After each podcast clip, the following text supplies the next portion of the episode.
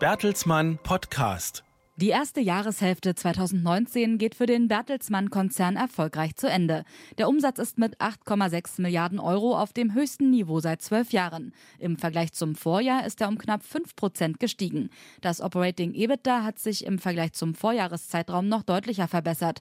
Mit knapp 1,3 Milliarden Euro liegt es fast eine Viertelmilliarde über dem Ergebnis der ersten sechs Monate 2018. Das Konzernergebnis liegt mit 502 Millionen Euro erneut bei mehr als einer halben Milliarde Milliarde Euro.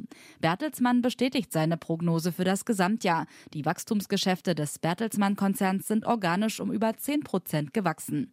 Mit 3,1 Milliarden Euro machen sie rund 35 Prozent des Gesamtumsatzes aus. Bertelsmanns Vorstandsvorsitzender Thomas Rabe ist zufrieden mit dem Verlauf des ersten Halbjahres 2019. Der Ausbau von Digital- und Wachstumsgeschäften zahle sich immer deutlicher aus. Bertelsmann sei heute wachstumsstärker, digitaler, internationaler und diversifizierter. Der Konzern wolle die Investitionen in lokale Premium-Inhalte sowie Dienstleistungsangebote in den kommenden Jahren noch erhöhen. Ein wichtiger Punkt der Strategie seien außerdem bereichs- und branchenübergreifende Partnerschaften. Der erfolgreiche Start der Bertelsmann Content Alliance sei das beste Beispiel. Die Bertelsmann Content Alliance steuert seit Februar die Zusammenarbeit der Inhaltegeschäfte von Bertelsmann in Deutschland. Drei Monate nach ihrer Gründung hat das Board um Vorsitzende Julia Jekel unter anderem die Produktionsfirma Audio Alliance gestartet, in der Entwicklung, Produktion und Vertrieb aller Podcasts und Audio-on-Demand-Angebote von Bertelsmann gebündelt sind. Auch das Vermarkterbündnis Ad Alliance gewann an Reichweite und Relevanz. Ein Blick in die einzelnen Divisionen. Nahezu alle Unternehmensbereiche von Bertelsmann haben ihr operatives Ergebnis verbessert. Die Kerngeschäfte bleiben stark. Die französische RTL-Tochter Group M6 hat sechs Pay-TV-Kanäle übernommen. Von Penguin Random House schafften es insgesamt 21 Titel auf Platz 1 der New York Times Bestsellerliste. Michelle Obamas Autobiografie Becoming wurde bis Ende Juni über 11,5 Millionen Mal verkauft. Guna und Ja hat mit dem Naturmagazin Wohllebenswelt sein Portfolio im Bereich Persönlichkeitsmagazine erweitert. Im Januar hat Bertelsmann den Zusammenschluss mit der marokkanischen Saham Group im Bereich Customer Relationship Management vollzogen. Die neue Unternehmensgruppe Majorel hält führende Marktpositionen in Europa, Afrika und dem Nahen Osten. Im ersten Halbjahr wurden zwei neue Standorte in Georgien eröffnet.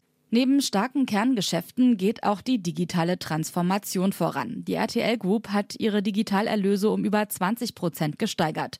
Über 1,2 Millionen Abonnenten zahlen in Deutschland und in den Niederlanden für die Video-on-Demand-Plattformen von RTL. Knapp 50 Prozent mehr als noch im vergangenen Jahr. Gruner und Jahr hat in seinen Kernmärkten Deutschland und Frankreich über ein Drittel des Gesamtumsatzes mit digitalen Geschäften erwirtschaftet. Besonders erfolgreich mit der Vermarktungsplattform AppLike. Auch die Wachstumsplattformen wurden im ersten Halbjahr weiter ausgebaut. Fremantle entwickelte sich mit Produktionen wie Der Junge muss an die frische Luft von der deutschen Tochter UFA und dem Dramaformat American Gods in den USA positiv.